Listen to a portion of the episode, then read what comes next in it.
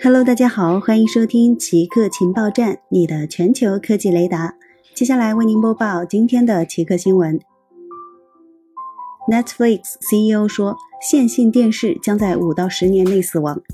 流媒体巨头 Netflix 一直想要杀死电视，电视是流媒体的最大竞争对手。免费的无线电视和昂贵的有线电视都是以线性方式播放节目。Netflix CEO 里德哈斯汀斯在投资者电话会议上再次自信地预言，线性电视将在五到十年内死亡。不过，这真的可能发生吗？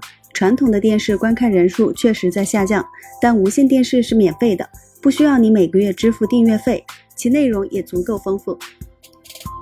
滴滴被罚八十点二六亿元，网信办宣布了对滴滴的行政处罚结果，罚款八十点二六亿元。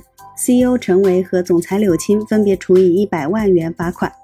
网信办称，滴滴公司的违法违规行为事实清楚、证据确凿、情节严重、性质恶劣。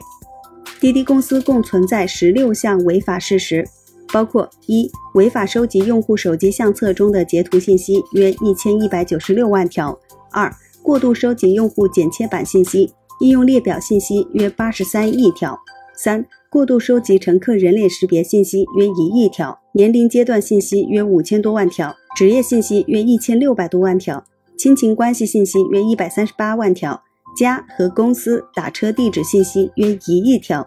四、过度收集乘客评价代驾服务时，App 后台运行时，手机连接记录仪设备时的精准位置信息约一亿条。五。过度收集司机学历信息约十四万条，以明文形式存储司机身份证号信息约五千七百多万条。